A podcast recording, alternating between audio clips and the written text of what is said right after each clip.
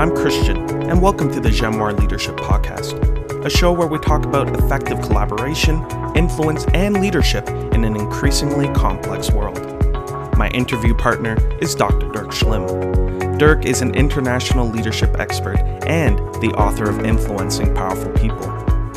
The purpose of this podcast is to share ideas and stimulate discussion, and it does not constitute professional advice of any kind. If such advice is needed, the services of a competent professional should be sought.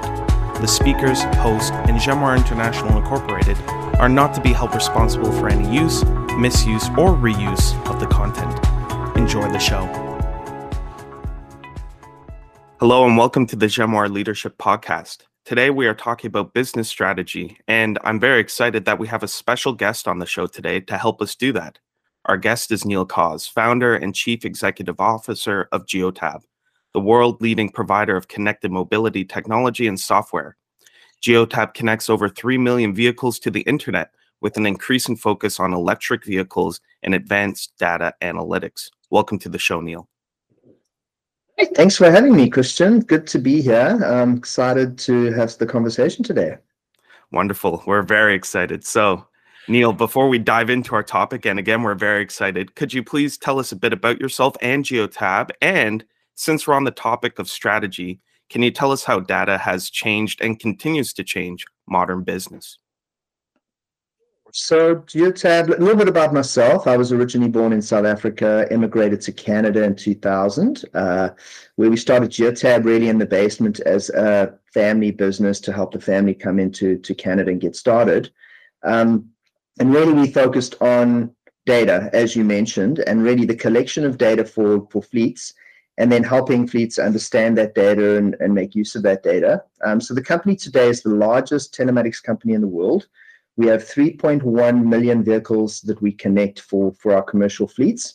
Um, this means around 44,000 customers and 2,300 employees. We're headquartered here in in Oakville, um, Ontario, and uh, but we have offices really, you know, all over the world. Um, and as you mentioned before, you know, the data side of things is really the future of telematics, future of the company, um, and really it is about you know you can't manage what you don't measure. And so often, you know, you hear from you know business leaders and owners that their fleet is great, it's working well, um, they don't have any problems. And then you say, well, are you measuring or you do know? Would you know whether you have problems? And that's where things get interesting. And you know, you put the devices in, you measure, you start understanding how your fleet operates, the opportunities to, you know, improve the way vehicles work, you know, maintain them better, make sure that they're in the right places at the right time. And all of a sudden, this massive opportunity to have a safer uh, environment for, for, for the people to make sure that the vehicles are more efficient um, you know, to reduce your carbon footprints, to save money in terms of, you know, being more optimal in the way you operate. So, you know, that's really kind of at the core what we do and, and how we think about things.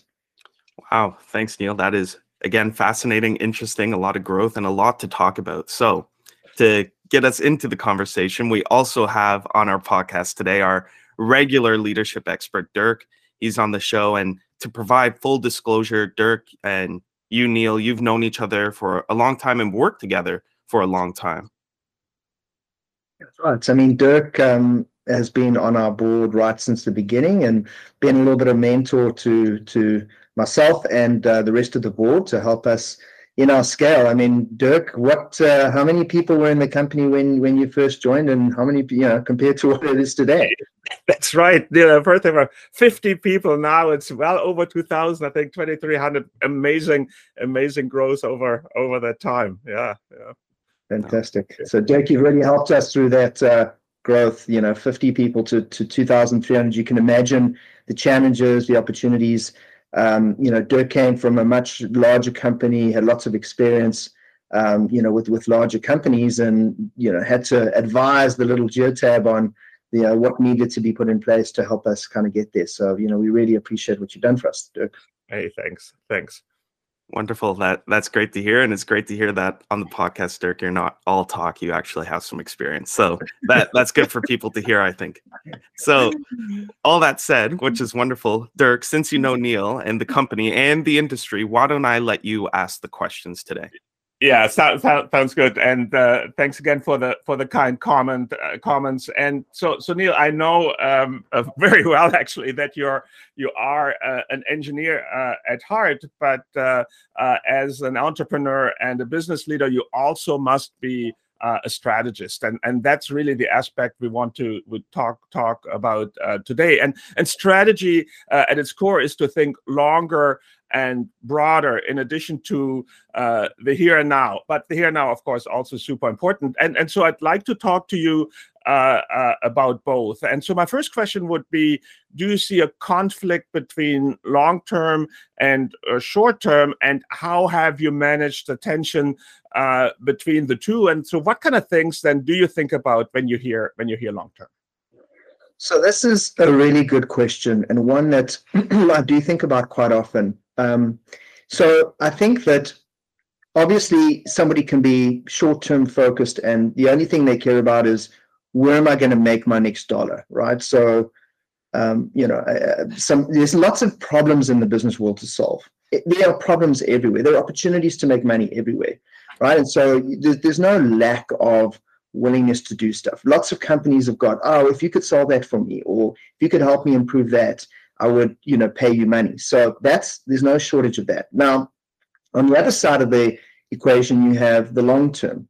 And the long term is kind of predicated on really where you believe the world is going to be in five to 10 years. So you've got to be a little bit of a futurist. You've got to be, you know, somebody who has some really overall understanding of how the world works, you know, the economics, you know, what drives the world, what's what's important to people. And then you got to forecast a little bit about what is going to be important to people in five to ten. How much is what is not going to change and what is materially going to change, right? And then you have this kind of mental model of what the world is going to look like in the future. And then you say, well, if the world looks like that, what would I need to be doing to be valuable in that world that's going to be there in five years' time or 10 years' time? And that's the long term strategy, right? So you get two you know, different kinds of entrepreneurs. You'll get the entrepreneur that's going to go, listen, I'm about, you know, making money, you know, I hate to use the term, but I'm a hustler and I will find a way to, you know, make some money and get the job done. And then you have the other ones that are kind of the visionary, which sits, you know, right at the end going, listen, I want to be, you know, I want to be an Elon Musk or I want to change the world in some way. And, and they sit on the other spectrum. Now, the problem is that both of those are wrong unfortunately. And as you mentioned, there's tension between the two. And, and how do you relate to this? I, I don't really think of it as much tension as in you can imagine it as a ladder, right? And so what, what happens is the ladder, when you get to the top of the ladder, you're at that vision. So you've got to set that vision. You've got to be able to imagine, you know, that that high vantage point where you've succeeded and you've ultimately, you know, got to your 10-year vision of what the company is going to be. But you have these rungs along the ladder that you need to climb up. You're nobody today, right? You're starting at the beginning and you're absolutely nobody. And these rungs allow you to kind of climb up this ladder kind of step by step. The problem is, if there are two or three rungs missing on the ladder, you'll never be able to get to the next part of the ladder. And that's the real challenge. Now, you could almost think of it as a winding path, right? So, you know, you know ultimately on the other side of the forest where you want to get to. And there's you know 15 different paths every at every step through the journey that you can take. And what you have to be able to do is look at those paths and go this path is going to take me way away from the direction that i need to go into. Whereas this path takes me a little bit off the direction that i want to go but i feel like i can get back onto the main path. Mm-hmm. and that's the path that i need to go. And um, because the, the main route is blocked. And, and I think that's the way that I look at it is especially in the beginning, unfortunately, you don't have a lot of leeway to say, I'm sorry, I'm not accepting that business because it really is too far from what my ultimate goal of taking the company is. You don't have that luxury. You need to pay salaries, and we're starting this this business. So, uh, I got to, I, you know, especially right in the beginning, you you got to do what you got to do to survive. But then as you get a little bit, you know, you build up that that that war chest, you have a little bit more money in the company, a little bit more bandwidth, you can handle, you can weather the storm a little better. Now you can be a little bit more prescriptive about saying, hold on, that's too far off my path. I'm not going to take that business but I'm going to find business that just keeps me on the path. And so I think ultimately, you know, the bigger you get, the more you can keep focused on that path. But yeah, that is that tension you talk about between between short and long term. And it's something that entrepreneurs need to grapple with and think about all the time. Uh, hey Neil, uh, great, uh, thanks a lot. And I, I, think it was interesting when we when we talked about the long term. You didn't just talk about the market, the customers, the competitors. You really talked about the big things, and and those would be big changes uh, that relate to society, technology, economics, environment, and and how those really have an impact on on strategy. And so, so could you give us some example of the the big changes that you have seen and that you see and and and how you as an entrepreneur and how geotab would have responded to those and factored really those into the strategic thinking yes for sure um, i'll give you a couple of anecdotes so maybe the first one was when we when when when we arrived in canada in 2000 i think by 2003 or 2004 i remember um, attending um, a conference down in the us and we had a booth up and you know being a diligent entrepreneur. I was behind the booth and I was working hard representing the product. And I remember a CEO of some big company. I wasn't even familiar with all the, you know, big companies then, but you know, may have been somebody like PepsiCo came up and was the CEO of the company and goes, "Oh, this technology looks interesting. What do you do?" And I said, "Well, we you we monitor the vehicles and the fleet and the driver behavior." And he and he looks and he goes, "Oh, that's interesting." He says, but I don't spy on my drivers. And he turned around and he walked off, right? And I remember thinking at the time that that it does feel a little bit like spying, right? Because you know it's monitoring, right? And and and you've got to put yourself in that world that existed back in 2000, 2003.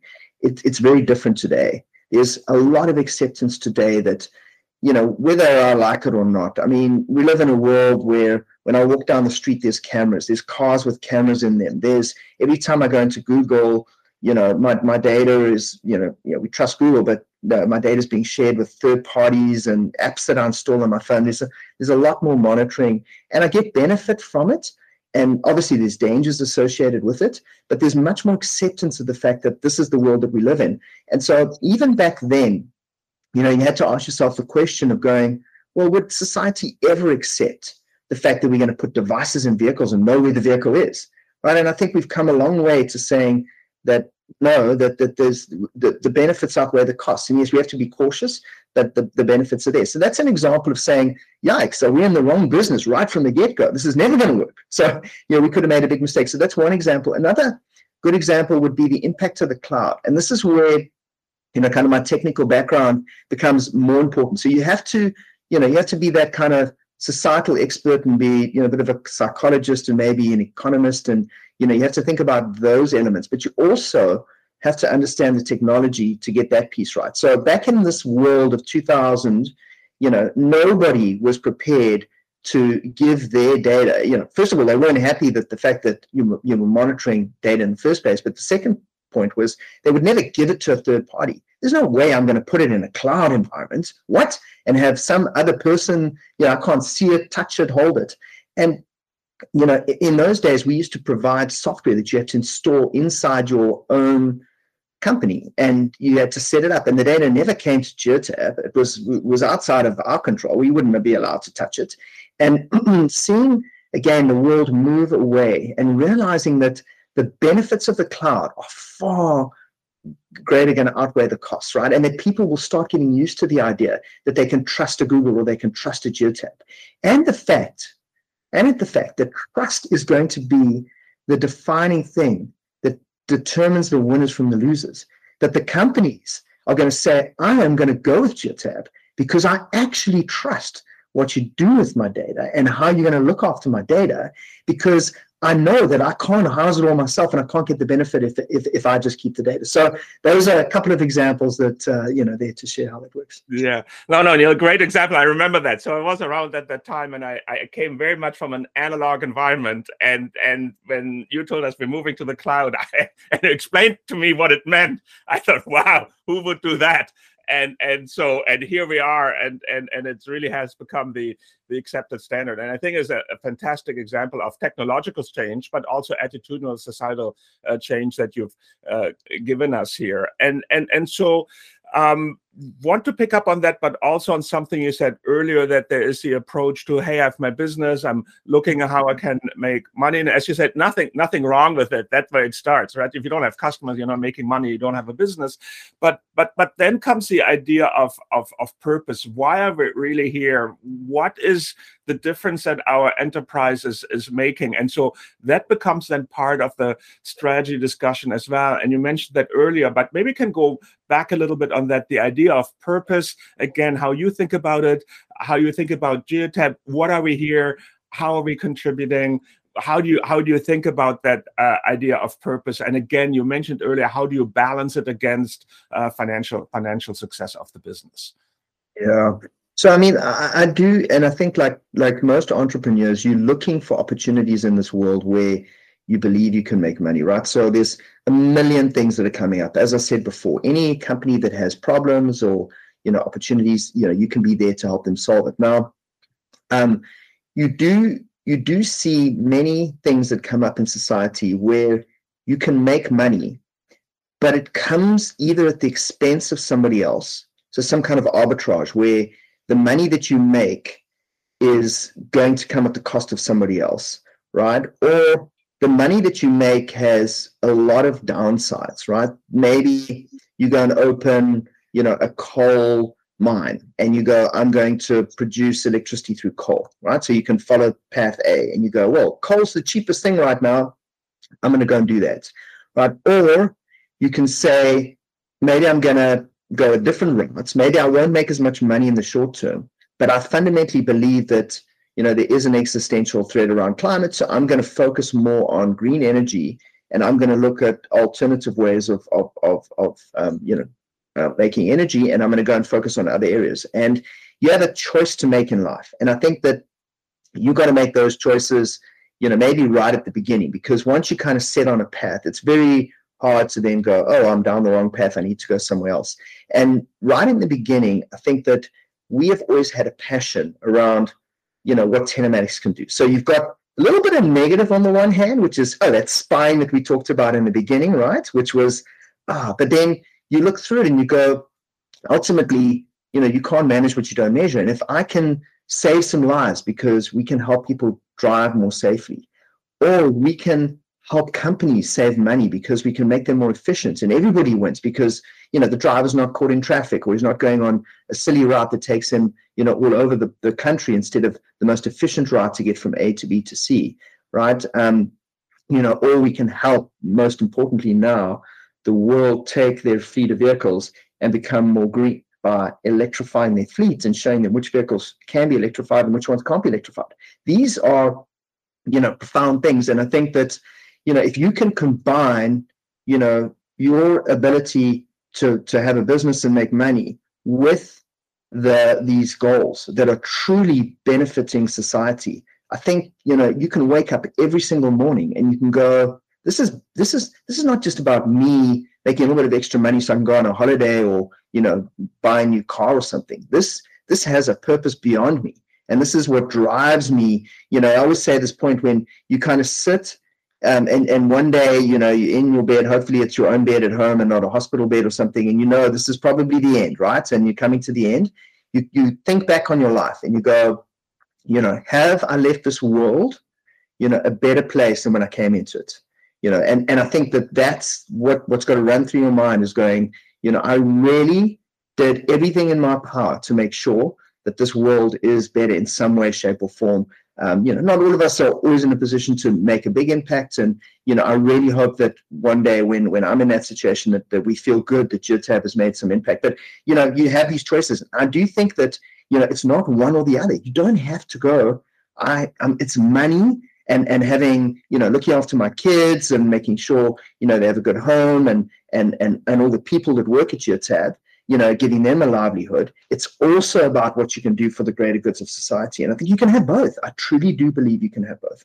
Yeah, and and you know that that's good and and interesting, and and thanks for sharing a little bit of a, uh, if you will, uh, philosophical view of business or your, your personal philosophy on on business and uh, let's take it from there though a little bit into uh, the trenches also because business is tough. We have we have competitors. We have we have we have people who who you know, as you're saying, have a, a maybe a, a, a very competitive view of of business. We're competing for the same customers, and so even though we have the grand purpose, we we, we also have uh, that dynamic uh, going on. And and if we relate that to to to strategy, there are really two two schools or two many different schools of thought on strategy but two i want to want to just just pick out here. And and one of them is really that emphasizes the the core capabilities of the firm competitive differentiation and gaining an advantage over other uh, industry players. And and the other one uh, acknowledges the reality of, of competition